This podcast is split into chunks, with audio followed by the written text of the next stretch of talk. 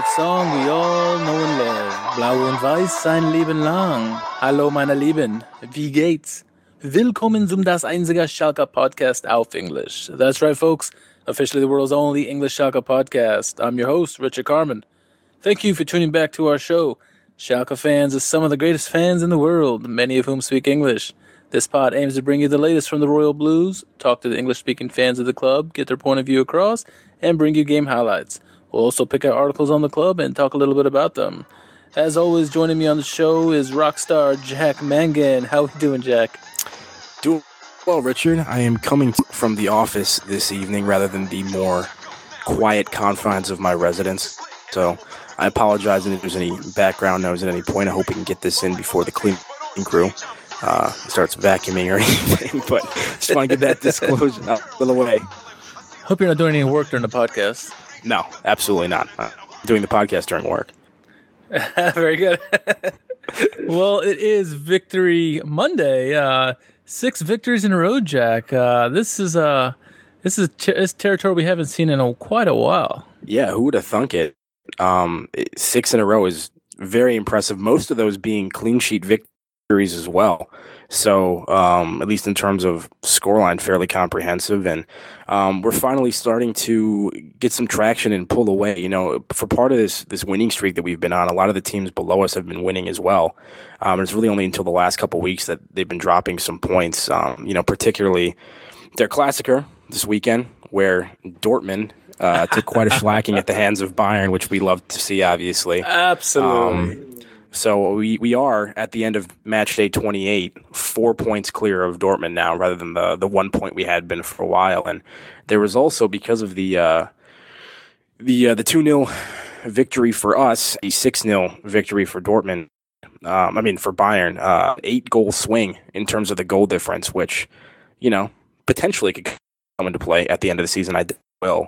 But uh, that was huge, too, because there's not only a uh, of, of two goals between us, and as as a tiebreaker, that could be important later on. Yeah, and like you said, there's now some separation between us and Dortmund and, and the rest of the pack. Yeah, even Frankfurt uh, dropped some points. So, uh, Leverkusen, I think everyone in the top six dropped points except for us and Bayern, obviously. Uh, so it's it's good to see some separation there. And once again, we uh, we halt Bayern celebrations for another week at least. Um, Love to I see mean, that. Technically, we still could probably catch him, but I, I am not so sure that's, that'll happen. What about you? Yeah, I don't think that's going down. But uh, and, you know, the, the Champions League isn't locked up for us either. But nice to finally see some separation. I'm feeling more confident now than I than I had yes. in the last couple weeks. And so there's only one other big game after this week before the big derby uh, against Dortmund. Uh, mm-hmm. So hopefully we can get into that in, on a seven-game win streak. But let's, uh, let's not count our chickens too early. Let's get on into this game. Uh, um... I'm ready to get on with it. You, how about you? Ready, ready to take us on? Let's do it.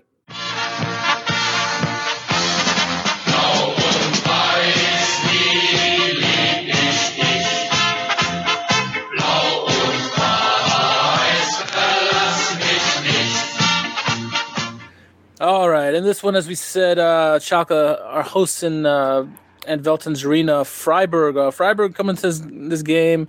Um, they have. They're towards the bottom of the table, but they are not in relegation fight right now. But uh, in relegation zone, I should say. But um, without, with you know, still the fact remains that they are not at where they would love to be. They probably want to be a mid-table team, uh, pushing for a Europa League spot. But uh, their team isn't as uh, talent-laden as some of the teams in Bundesliga, Jack.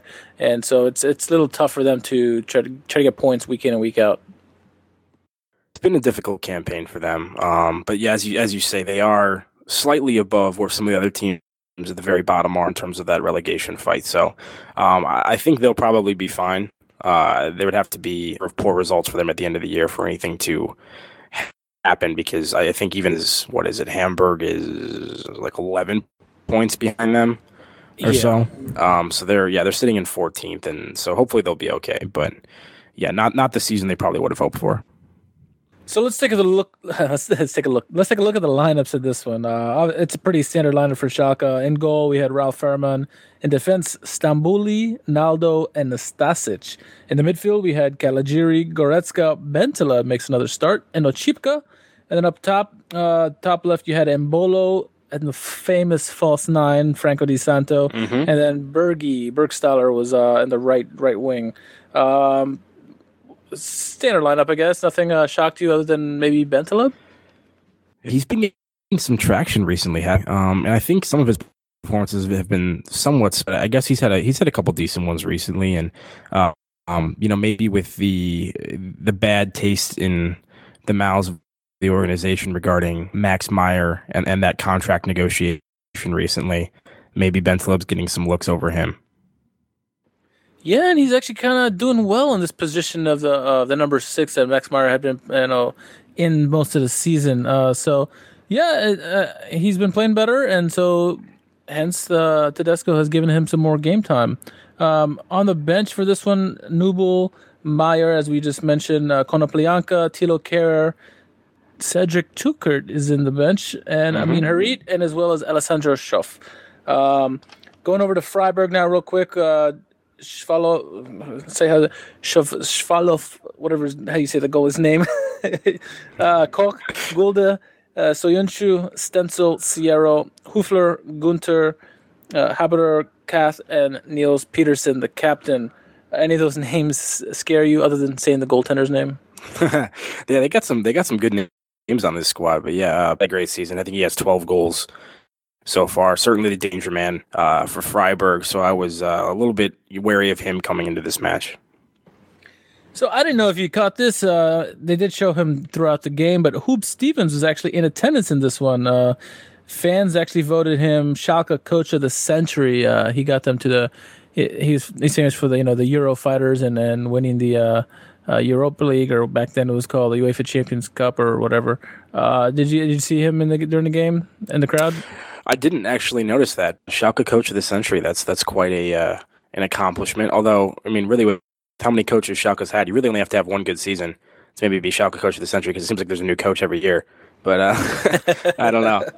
Yeah, but uh, always great to have people come back to to the Veltins Arena. I love seeing whether it's former players or whoever. It's always it's always nice for the fans and for the club. So Schalke coming into this one were in probably their best form since the two thousand eleven two thousand twelve season.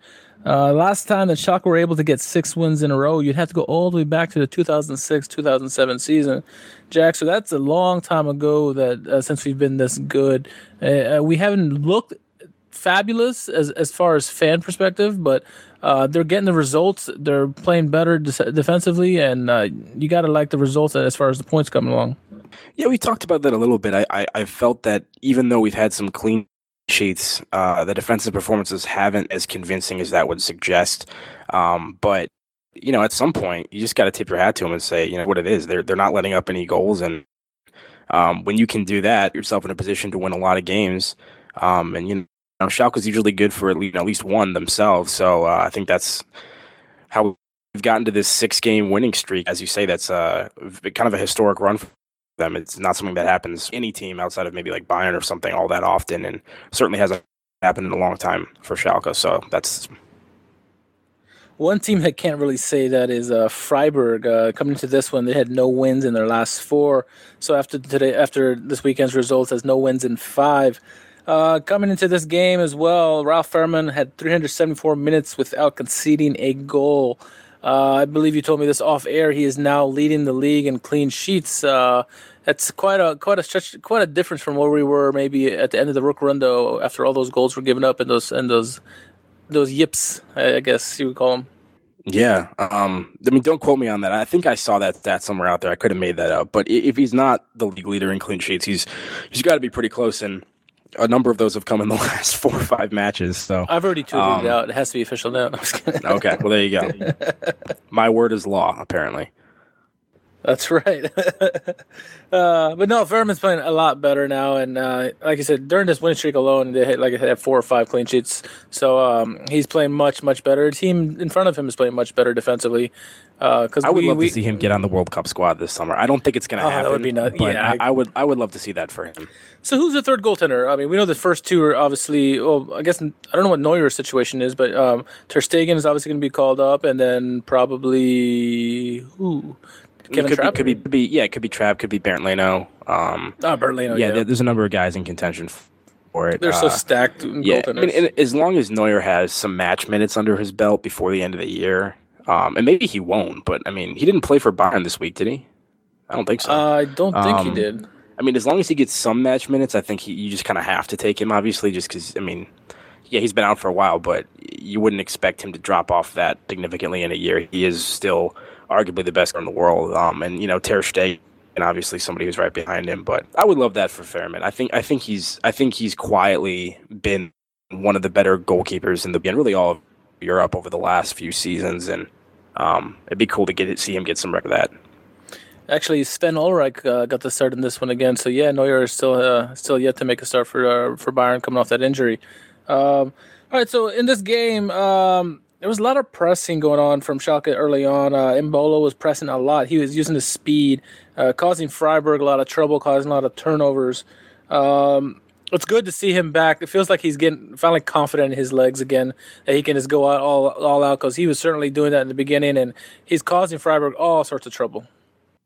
I thought he had a very good game, and we'll get to some more of that later, I'm sure. But uh, yeah, he's I, he certainly looks like he's, you know, fit. He's confident in his body at this point. Um, you know, he's got he's got the strength to, to hold off players, and he's you know he's got you know the uh, the work rate's getting a little bit better, I think, as well. You're starting to see some of that, as you said, on on the defensive end um, in terms in terms of his press thing, which is maybe something that players like you know Burgstaller or Franco Di Santo do better. But um, yeah, he definitely got off to a good start in that way. And I think I think Freiburg actually was was doing the same thing early in this yeah, match. And yeah. I think maybe the first ten minutes or so, uh, both teams were really kind of out of their rhythm um, and not be able to string much together offensively. Uh, one of the few opportunities Schalke did have early on is uh, when Burgstaller and, and Embolo were doing a little nice give and go. Uh, they're obviously building chemistry, which is great to see, because they're, they're starting to peak at the right time of the season. Uh, it's a tough stretch for us, and uh, it's important to, to end the season on a good note. Um, and it looks like they're getting to that point where they're, they're going to know where they are on the pitch at all times, and uh, hopefully we get some more ro- results as far as goals between these two collaborating. Yeah, it'd be great. Uh, we've kind of had... Uh... I mean, I guess I guess Burgstaller and Di Santo have a lot of minutes this season, and then obviously Embolo in the second half. Um, it, it would be nice if we could kind of lock down uh, kind of a consistent striker partnership up there. Man, you know, Embolo figures to be somebody who's um, in in the side for probably still quite young. So to the extent that we, uh, you know, he can get traction with some of the older guys that are probably here for a couple more seasons, that would that'd be great. Uh, you know, I think it's gonna it's gonna help our our offense as, as he gets.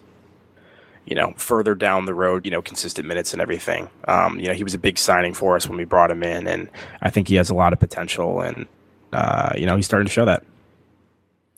Absolutely. And so, you know, we were talking a little bit earlier about uh, Nabil Bentaleb, and um, well, we, the, the shtick that we were giving him early in the season is that, like, he really wasn't making runs up the field.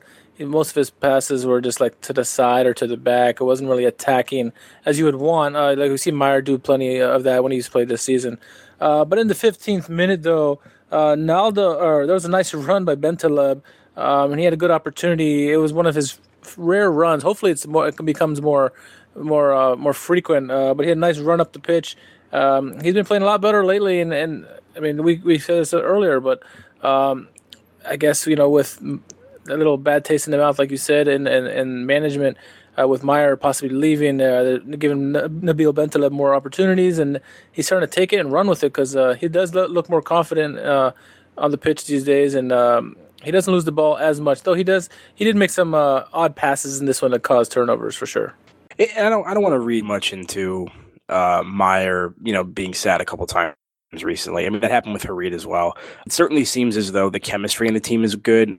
Um, particularly between Tedesco, whenever they interact on camera, it seems like they're fine. Um, so I don't want to, you know, suggest that, you know, maybe there's some drama and Tedesco's intentionally benching Meyer all the time. But I mean, I, I, I can't help but wonder if that's somehow related. And, you know, you have guys like Bentaleb and Weston McKennie who are, you know, figure to be here next season. Um, and it's probably important that we start giving them some minutes rather than Meyer and Goretzka. I mean, obviously, we're trying to qualify for the Champions League, so your best player's got to start. But, um, I mean, I think maybe that's contributing to the rotation of some of those other guys in here a little bit more frequently. And then, as yeah, as far as that play goes, um, I think it was actually like an interception from, from Bentaleb, or maybe a tackle. He he, he kind of yeah, the defender yeah. and, yeah, a little burst of pace. We don't see that from him too often. And, yeah, it was a, it was a nice run. He uh, uh, really put a move on the defender. I forget which defender that was. Uh, maybe it was Koch, maybe I forget. But, uh, yeah, really did him. And he actually had a brief window where I thought he might have been able to take it on his right foot and get a shot in. But um, ultimately he got closed down by the rest of the fence, and you know, he kind of went out for a corner, I think. But, um, yeah, that was a good play and almost led to something early. And it was great to see him kind of, you know, charging in from the midfield. So, you know, it was evident in for for for a good part of the first half, really, that uh, Schalke kept on with his high press and was causing lots of turnovers. Um, it's it's it's kind of, you know, these, the front three, I think they maybe amassed a total of, what, like fifteen goals this season, if, if that together um, combined. Most of those goals are from Burgstaller. Um, while they haven't been getting the goals, they have been doing what Tedesco likes, and it's, it's you know, causing pressure on the defense, and they come back defensively as well. Um, the high high press is typically risky for sides, you know, like Dortmund. You see what happened to them this weekend in, in, in their Klassiker. Uh, but Caligiuri and Oczipka, you know, they're they're smart enough to drop back uh, and help out defensively. So uh, while the press uh, at times can be risky for some teams, it seems with Schalke that they're in safe hands with guys like Caligiuri and Oczipka there to back them up. And then also you got the, the front three who who do come back and help out, which is which is important. Um, Di Santo, while he may not contribute offensively in terms of goals, uh, I read an article somewhere where that it said maybe uh, Di Santo's becoming the first uh, defensive trick artista or uh, false nine. So uh, that's an idea, I guess. What do you think about that? That's pretty funny. That is funny. But yeah, I think Schalke is is um, under Tedesco's leadership, they're very fluid in terms of uh, kind of the, the shifting shape of their formation. Um, whether, you know, they're further up the pitch or, or further back. And I think that helps them not get caught out often when they are pressing. Um, they do a good get, good job of, you know, getting those wing backs back and, and transitioning into a, a harder defensive shell. And, um, I mean, that's probably contributed to the defensive reckoning. So, uh, yeah, I mean, Caligiuri and Oczipka, I mean, they're they're phenomenal. I, I don't think talk about their defensive work enough, um, given how good they have that Caligiuri has in on the offensive side, whether it's, you know, scoring goals or, uh, you know, their, their set piece delivery. Um, but they, they really do a lot of uh, dirty work as well on the pitch, and they've been they've both done all this season. Absolutely, and uh, I actually forgot to hit hit the uh, unmute button, so I was talking there to myself for a little bit. Uh, don't mind me. It's a Monday. It is. No, so I, no, I agree one hundred percent. Um, so... The first half would end zero zero. Wasn't very thrilling in terms of scoreline or anything. Um, it wasn't the most dull first half for sure in, in this season and during the six-game stretch for sure. Uh, but what'd you make overall the first half? It was dull as some, but yeah, there, there weren't a lot of clear chances, I thought, for really either side. There was, as I said, the first ten minutes or so, both teams were really kind of out of their rhythm, I thought. Then there was this, yeah. this five-minute stretch starting around the tenth minute where Schalke had a kind of a succession of chances. Um, uh, Embolo had a breakaway at one point that, you know, led to nothing. Maybe he should have picked out Di Santo, but went for, uh, you know, Burgstaller. Um, yeah, I mean, so there's a couple small ones, but, you know, not, nothing really came of it. And, and after that stretch, the rest of the half was, was fairly, fairly planned. Uh, you know, I was, it, we've seen this from Schalke a lot this season, though. Um, yeah. You know, w- waiting until the match to really make a move and capitalize on something. So yeah, this isn't particularly unusual.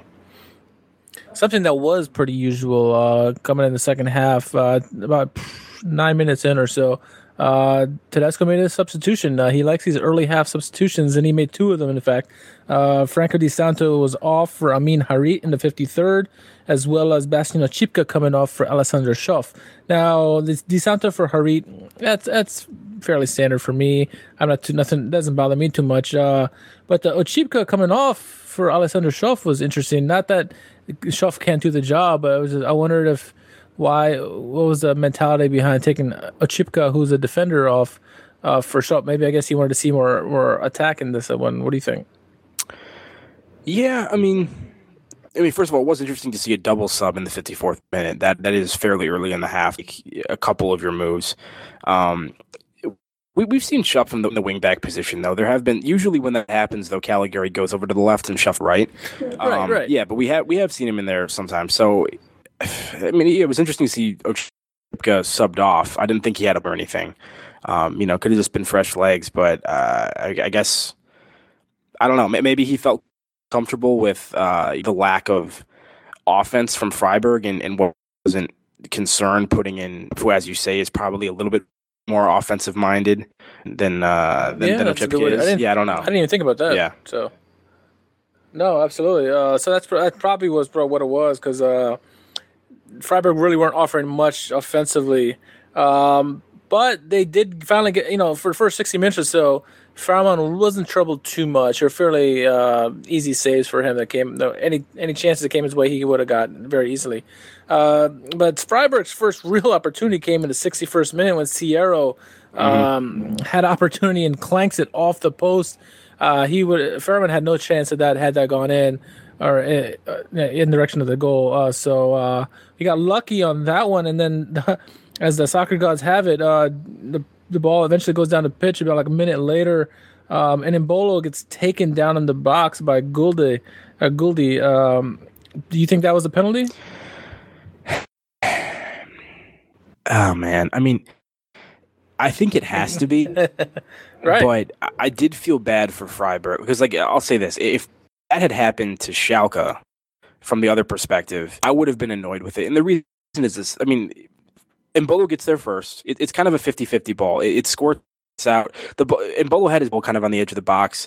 I believe the ball kind of comes in, bounces off the defender, and it kind of squirts into the net. It's it's it's Embolo, and I forget the defender who was involved um, uh, trying to get there. It's kind of a fifty-fifty ball, and Embolo gets there first, and, and he is sort of taken out by the defender. But um, the touch that Embolo puts on that ball is not a touch where he's going to regain possession. Like, it's not like he's trying to, like, you know, get it around the defender and then continue his run. And it's really not even a shot either. He basically just gives it to the goalie. Um, and then that turns into a penalty, which I thought from the Freiburg perspective is is probably pretty cheap. I mean, like, if that had happened in the middle of the park and Embolo had kind of done the defender, then you could have said, yeah, well, I mean, he was going to get the ball and then continue his run. Obviously, that's got to be, um, you know, a pretty egregious foul. But in that situation, it seemed Embolo kind of made a little cheap play to get it. Uh, but at the end of the day, I mean, it it is back on him. He is taken out, and I mean, I think it probably has to be called. I just, you know, feel bad for Freiburg. Yeah, yeah, like you said, the touch was, was a little strong. In fact, I, as soon as he touched it, it went like right to the keeper. It was almost like a pass to the keeper. Uh, but I mean, he did get taken down the box, and that, so in that respect, I can see why it would be called a foul. Um, it wasn't the most. Um, Weak. It wasn't the weakest penalty we've we've had this season. I'll put it that way. It was probably middle of, middle of the road uh, as far as penalties that we've gotten in this in this season. Uh, but a penalty nonetheless was called. Um, typically, when we get penalty uh, penalty opportunities, Nabil Bentaleb is one who stands up. In this one, though, Daniel Caligiuri would step up, and he would score Schalke's ninth penalty this season with a brilliant strike. I believe it was off the post. Uh, nine penalties scored for Schalke this season in nine opportunities. Um, yeah, it's uh, the nines are wild in this one, Jack. Yeah, I love that. It's actually making me nervous. I, I part of me almost kind of hopes that we miss one before we go into like the the derby against Dortmund or against you know, into a cup game because I you know the longer that streak of conversions goes on, you almost feel like you're due for it. Like want that to happen in a big match, um, but that's you know that's the the past. As long as they don't go uh, their first miss and first misses, and they go in like in a, a shootout and like the.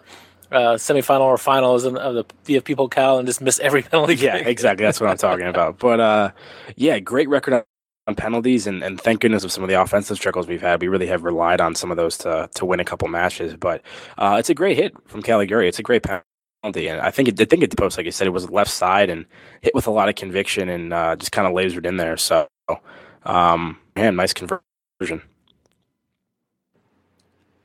So right after that, uh, so I guess Nils Petersen didn't like the call that led to the to the penalty. Um, he ended up getting a yellow, and then like as they were going back to the center circle, he kept t- he kept jawing at the referee, and Nils Petersen ended up getting a red, a double yellow for dissent. Um, and this was actually his one hundred fiftieth game, so you hate to see a guy celebrating his, uh, his milestone like that and go off in such a uh, a piss poor way. And I, I I don't blame Nils Petersen because I could see if that was against me, I would be angry too. But uh, that's not a I, I wouldn't kick out, especially as a captain. A captain, you should be able to say a few more words. Than I mean, I don't know exactly what he said, but uh, what'd you make of the the whole yellow, double yellow, red there? Well. I don't want to let him off because, yeah, I think if that penalty gets called, you're probably you, you're angry about it. And the initial from all the Freiburg players was to run up to the, you know, the referee and protest it. It was a penalty, and I don't think you have to be that angry that you go and get yourself sent off of it. It's, it's I mean, it's not worth it. I mean, th- this guy's kind of their talisman this season. He's he's very important to them. He scored twelve goals. So right after you go down, he's the last you want to have get into any sort of card trouble. And the interesting thing was that I didn't actually see him first yellow. Uh, so which which is much have happened, you know, in the immediate aftermath of that penalty call. I didn't see that in, right, on the right. broadcast, and I don't think, you know, any of the commentators mentioned it. So when no. he got the red card um, for that second yellow, I hadn't even seen that the first one, and I was like, whoa, where did that come from? So that was kind of shocking to me. But, yeah, I mean, it's just stupid. You can't be doing that. He's, he's I mean, he's the captain too, isn't he? And he, you know, he makes some yeah. other comment, and uh, you just, you gotta let it go and move on. It was, it was stupid from him. And then um, that decision – Uh, just freaked out Christian Streich on the sideline, yeah. and then he starts going ballistic. He gets in the ref's face, and he's you know he's gesticulating wildly, and you know he's he like, turned into the em- he turned into the emperor from Star Wars or something like that. Yeah, I mean, just, he, looked like he, was just he, like, ah! he looked positively rabid. He was just it was crazy, and so he ends up getting himself sent off. So in the in, in the space of like three minutes, Freiburg go from hitting the post and almost taking the lead to conceding a penalty, going behind, losing their best player and their coach in a matter of four minutes. And it just completely turned the match around. And then the, the funny thing, this is what this is the, the funniest thing is Christian Streich, after making this huge scene, you know, being being all macho and, and freaking out the ref, starts, you know, he gets sent to the, the tunnel, whatever, so he starts walking off the pitch and he goes the wrong way. Di Santo, who's sitting on the bench at this point, has to kind of like stop him and redirect that. him towards the tunnel. I thought that was great that Di Santo knew where the tunnel is, because uh, he clearly doesn't know where the goal is. But, you know, if he can learn, Ooh, you know, zing. if he can learn one of those, maybe he can learn where the goal is too. Um, so that's yeah, that gives Alco fans some hope. So that's just the next thing we got to train him on. But yeah, it was it was a pretty wild sequence, and it changed the complexion of this match. No, it definitely did. Uh, Schalke did start to get more opportunities. Uh, both Embolo and Naldo had shots uh, shortly after uh, going up one man. Uh, in this one. Uh, but then about nine minutes later, uh, the number keeps popping up. Um, Embolo, he ends up holding off two defenders really well, and then he pokes it to uh, Nabil Bentaleb, who makes a perfect through pass to uh, Guido Burgstaller. He scores his ninth of the season, and that was another great strike off the post, very similar, almost similar location to the Daniel Caligiuri. Uh, two nothing uh, that game. That pretty much wrapped up the game there, but... Uh, what a what a sequence there from, you know, Embolo holding off the two defenders, you know, with the footwork, giving it to Bentaleb, who makes a really great pass, and then Burgstaller with the finish. Yeah, really nice goal. Good contributions from three different players, as you said. Um, yeah, Embolo, really impressive strength and balance and quick feet to to hold off multiple defenders, um, you know, not go down and then somehow find a way to poke that to one of his players. That was a brilliant piece of play from him. And then Bentaleb, you know, great vision, sees Burgstaller kind of right on the shoulder of the defense there, looking to get in behind, and, and plays a beautiful ball, beautiful lead pass right through, you know, the la- the, the deep line, and sends Burgstaller on his way. And, and Burgstaller held his run brilliantly. He was almost offside. If you look at it, I think it was the right call. I think he was on, but it was about as close as you can get. And then, and then Burgstaller, really composed finish. This is this is not the flashiest goal you're ever going to watch. To me, this was a really impressive goal. So, it, as this this ball is coming to him, I think there's a period of time. This is what I'll say. Moment the ball gets within reach where he could take a touch on it, he takes at least ten steps, kind of running alongside the ball, um, and it lets it kind of run out in front of him. And his first touch is his shot, and he just, he, you know, he sizes it up, finds the window, you know, between yeah, the defender closing him down and the goalie, and just kind of side foots this thing to the left side, far post, off the post, and just a beautiful finish from Burgstaller, and, and just a great piece of composure to kind of let the, let that ball run through, and just perfectly. It was it was a really, really silky finish. Yeah, it was, and it's it's glad to see him get back on the score sheet, and then with a goal like that too, it was is your striker's goal. This goal you want to see from the run of play, which is, like we've said many times before, it doesn't happen too often. So when it does, you want to cherish those moments for us. Uh, so two nothing there. Uh, that that.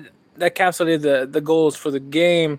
Um, in the eighty-third minute, about ten minutes later, uh, Embolo would come off to a standing ovation, and in for his debut is Cedric Teuchert.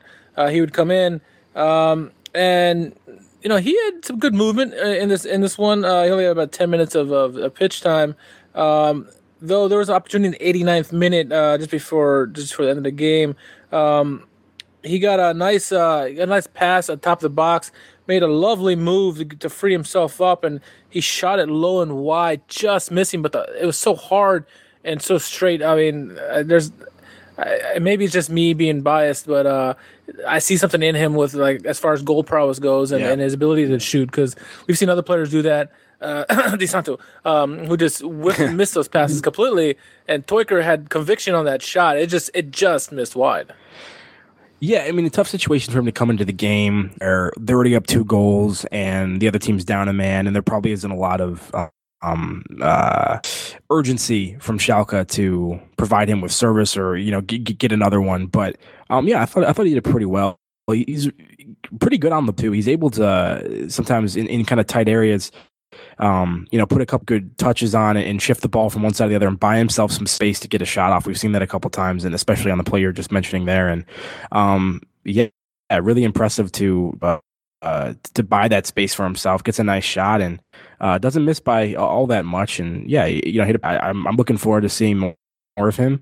Um, It's you know it's hard for him to get minutes when you have guys like you know Bolo and Burgstaller and Harit playing up top sometimes, and even kind of uh, occasionally. So um, it's probably going to be he figures to be somebody who's going to you know through training through the end of the season, and then maybe in summer camp um, next season maybe finds a way to kind of push his way into the side and you know be an influence for us next year. But uh, yeah, I'm looking forward to it. It was it was great to see him get his Bundesliga debut. Yeah, so he, it's very important minutes, and hopefully he gets some more as the end of the season coming along. Um, Both that, of the Nuremberg signings on the pitch at the same time. What? Team Nuremberg. Yeah. oh, wait. There are three guys. Schöpf. Did Schöpf come from there, too? From, yeah, yeah. Did we did we buy him directly from them, though? Maybe we. I think we bought him. Yeah, I think we bought him directly. Yeah, maybe we did. Uh, the other ones are free. Um, there you go. Or whatnot. They're awesome. Uh, so that... That would be two nothing Schalke win. Uh, that would uh, seal their sixth win in a row. Um, next week, uh, Schalke have Hamburg. Um, but as a, you know, like we said earlier, uh, based on the results from the rest of the weekend, Schalke now have a four-point lead over Dortmund in uh, third place because uh, they got hammered by Bayern in the Der Klassiker. Um, Leipzig won, so they I think they moved into third because Frankfurt lost, I believe. Did Frankfurt lose to Werder? Did Frankfurt, lo- Frankfurt did. I think it was two to one, wasn't it? Yeah, it's two to one to somebody. Wolfsburg or Werder. I feel it's like one of the W's. Yeah, I forget who it was. Uh, uh, but not, not, yeah, it was Werder. Yeah, Werder beat them two one. Uh, so yeah, that was good results for Schalke. Gave them a little bit more of a gap, breathing room. Um, you know, we got Hamburg next week, who's at the very bottom of the table. They're going to be very dangerous because uh, they want to try to find some way to get out of the, the zone, but. Uh, if we can some way, some find some way to get that seventh win in a row and, and go into the uh, the big Riviera Derby, uh, that'd be good placement there because uh, hopefully whoever Dortmund faces next week, uh, they can at least get a draw out of that and uh, give us even more room. Yeah, I mean Hamburg bottom feeders. Uh, you would you would expect that Schalke are able to pick up a good result against them, but you know you can't take anybody for granted. Uh, you know we've done a good job of I think being for. The last few matches against um, some of the more lowly teams in the Bundesliga, and I, I was able to maintain our focus. Although you know it is tough sometimes with the derby coming up after that. You know maybe you're looking a little bit ahead. So and, and Hamburg should be motivated. Obviously, they have everything to play for. So uh, you know you can't can't take it for granted, and it might not be an easy match. You know hopefully can uh, Schalke can extend it to seven. How crazy would that be? Wins in a row? Good for them. That would be amazing. Uh, I would I would absolutely love that, and I would not have seen that in my wildest imaginations.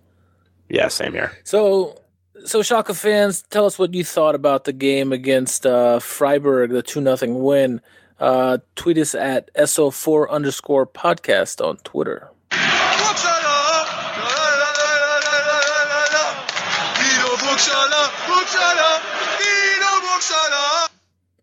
All right, we're going to move on to a couple articles on uh, on Schalke.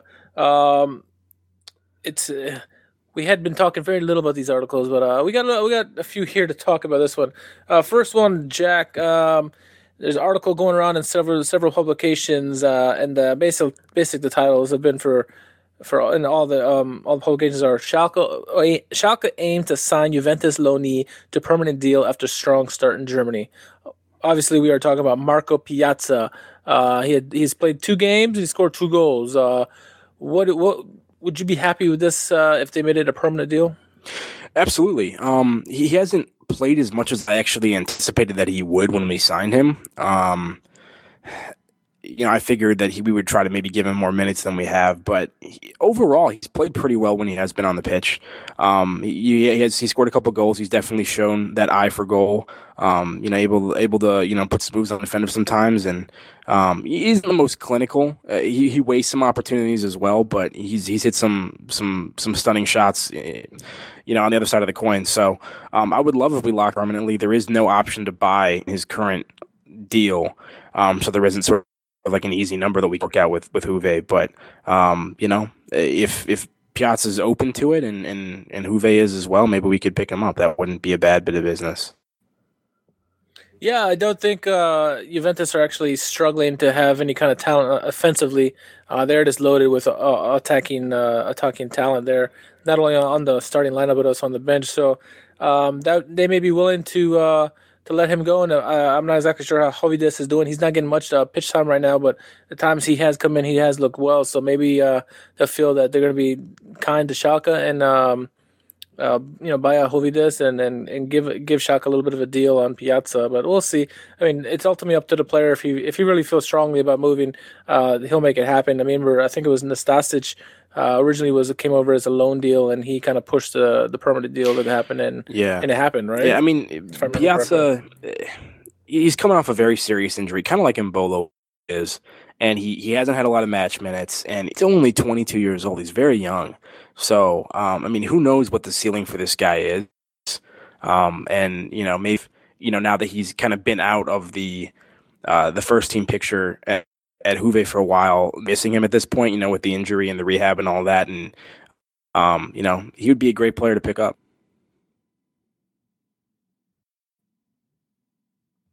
So, so you know, I obviously I would love to have uh, Pjaca too as well, as long as it's not like a ridiculous amount of uh, money we have to pay for him, like twenty million euros or something like yeah. that. But um, I'd, I'd definitely take him in a heartbeat.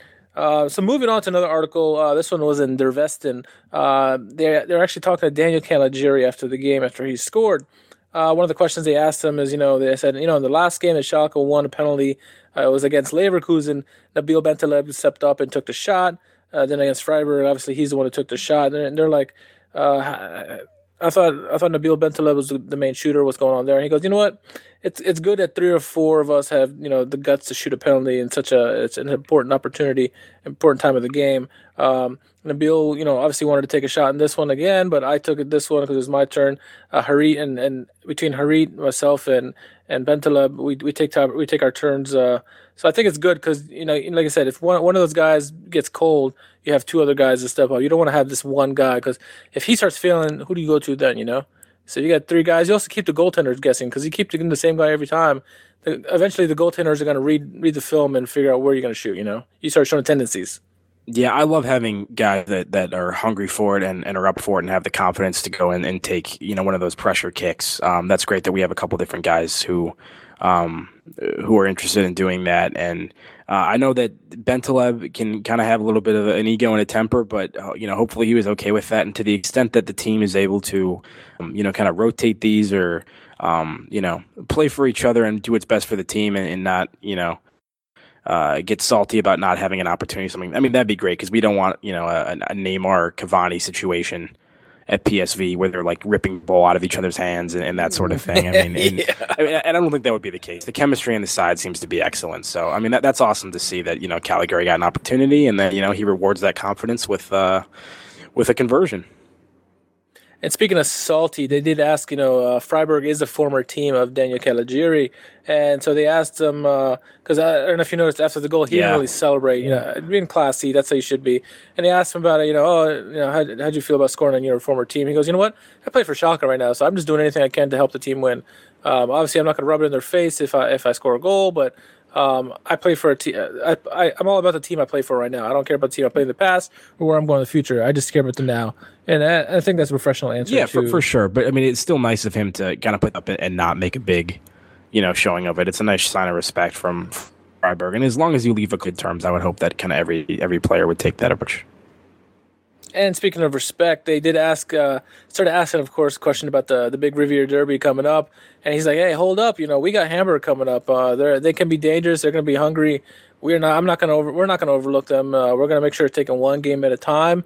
And when we get to Derby, we'll get to the Derby. But until, for right now, we're going to worry about Hamburg. And yeah. that's exactly how you need it to attack. And I I'm, I assume that's coming from Heidel and Tedesco, and it's coming its way down, because you overlook a team like Hamburg and you're going to be embarrassed. Uh, They're going to get a result, and then you're going to go into uh, the big game on a downward swing, and that's not where you want to be. Well, Hamburg, you know, scored one more goal than Dortmund did last week and, con- and conceded five less, so clearly they're the more informed team right now. Um, yeah, right? Over Dortmund. No, yeah, that's. I mean, that, that's exactly the attitude you want to have. Um, I mean, I think all of us as fans are far more invested in the Dortmund match, and I'm sure the players are as well, and it's it's hard not to let that, um, you know, distract you, but we do have Champions League play for, and you know you have an opportunity to grab uh, what could be a fairly easy three points. You know, one of the, the worst teams in the league, and you really got to make sure you don't lay an egg there and, and let maybe an easier game slip through your fingers. So uh, you know, hopefully they do that, and then you know, uh, if we do do that, Dortmund can't pass us even if they beat us in that derby, because yeah. we'll we, we'll That's maintain right. that fold. So um, yeah, it's not it's not a it's not a disaster if we if we lose that one. The uh, I was gonna say uh, last time we played a team that was in the bottom of the table was Cologne uh, and the, and the Hinrunde, and uh, we we struggled in that one. We barely came away with it was a one nothing win, right? In that one, I, I believe I so. Um, so yeah, it's uh, they should realize you know they, it doesn't matter where you who you're facing on the table. I mean, Schalke's proven that. You, it doesn't matter who you're playing. They look, they play down to their level of other teams, unfortunately, or play up sometimes. So uh, they just gotta they gotta play tough like they did against Freiburg and just get the results, get three points, and get ready for the big game. Speaking of Cologne, that's another six nil game this weekend. They, they lost six nil to Hoffenheim. Um, oh, I know. Our future, yes, our future boy, you, Mark, scoring a brace. Love to see that. Yes, yes. I was just going to say that. It's awesome. Good for him. So yeah, we need. Uh, that's just. Uh, he already has, I think, equaled uh, Di Santo's goals in just one game. Hey, speak, sp- for the speaking season. of that, I just thought this was funny because I looked this up. Um, Franco Di Santo this season, I believe, has scored a goal four hundred eighty-five minutes or so on the pitch. Uh, Naldo has scored a goal every five hundred four or so. Um, one of them is a striker. One of them is a defender. So you do you do the math there. Ooh, yeah, it's uh, uh no comment on that. It's the evidence speaks for itself. The tunnel is so. Round of applause for that. Good for you. Yeah, yeah. Somebody's gonna put a picture of the tunnel where the goal is. Maybe you can uh, start scoring there. Yeah, hang a big graphic behind it, right? All right, so this last article we're going to talk about real briefly. Uh, it's coming from the Sun, and really it was it was in many publications. Usually, I don't credit the Sun with many uh, good sources, but uh, this uh, this did, did happen. I saw it in many other locations, so I'll just read you what the the headline and then the sub headline said, and then we can take it from there if you want. Uh, the title is "The Germans Are Coming. Hertha Berlin fan arrested for masturbating in stadium during match against Schalke." Video appeared on social media on the man in his twenties sprawled on the away terrace with his jeans lowered and his hands unmistak- in an unmistakable pose. Um, I guess the game against Hamburg uh, or Hertha Berlin was so boring that some fans just wanted to take it to themselves and enjoy it any way they could.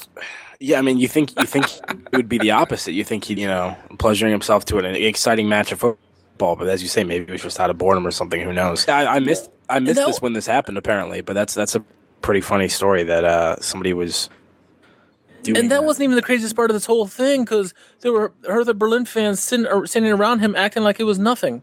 I mean, they were within like five feet of him, and they were like, "Oh, whatever, it's a game going on, whatever." Blah, blah, blah. That's how, that's how people come. Like in the video, you can watch it. You see people turn around, looking around, but they didn't. They didn't do anything. No reaction. It was just like, "Oh, okay, whatever." That's interesting. That's I mean, hopefully crazy. That's not typical behavior for Hertha Berlin fans to the extent that they, you know, they turn a turn uh, turn their head from it. But uh, yeah, wow, I don't even know what to say about that. That's a that's a pretty messed up story. Hertha Berlin fans, tweet us and let us know. No, I'm just kidding. We want to know. It was, it was a one nil game. It was boring. What are you doing, buddy? He showed you what he was doing. Apparently. uh, on that note, I think we're going to wrap it up there, Jack. What do you think? Yeah. we're, yeah, we're off the rails now. So that's uh... We are off the rails. Uh, self-satisfaction. Anyway, uh, on that note, keep tuning in each week as we will bring you the latest from the Royal Blues. We want to thank Schalke, Fox Soccer, uh, ninety minutes, uh, The Sun, and the Bundesliga for providing us tidbits for our don't podcast thank today. The Sun. Don't thank The Sun. Stop. They don't deserve it. Uh, they do not. This is, this is very true. Uh, if there are any topics you would like us to discuss, uh, send us a tweet at S O four underscore podcast. Stay tuned to next week's episode where we'll recap that big game against Hamburg. It's not really a big game, but it's a game nonetheless, and we have to. Uh, we're going to cover it, uh, hopefully, in the same vein that we've been doing the last six weeks yeah, or so. Lucky number seven. Um, lucky number seven. Um, Jack, where can our listeners find you on social media? J M Mangan on Twitter. J M A N G A N uh, is where you connect with me on the Twitter machine. Um, also made an appearance this weekend on the Banter I had with Tyler Dunn, so make sure to give his show a listen. I'll make sure I tweet out that interview as well, so you can check yes, that out. Yes, yes. I look. I am looking forward to that one for sure. Uh, anything else you got going on? Anything uh, big coming up in your personal life or anything? Oh, not really. Not really. Shout out to my Kansas Jayhawks for the last time. This is the last time you have to hear about them. Good f- Final Four run. Congrats to Villanova for the win. Good luck to them tonight in the national championship game. You got a winner for tonight, Villanova, Villanova. Michigan. Go Cats. Very good. Once again, I'm your host, Richard Carmen, and you can find me on Twitter and anywhere else on social media at R underscore K H A R M A N. Until the next pod comes, my friends, stay ready, and we'll both be with you soon.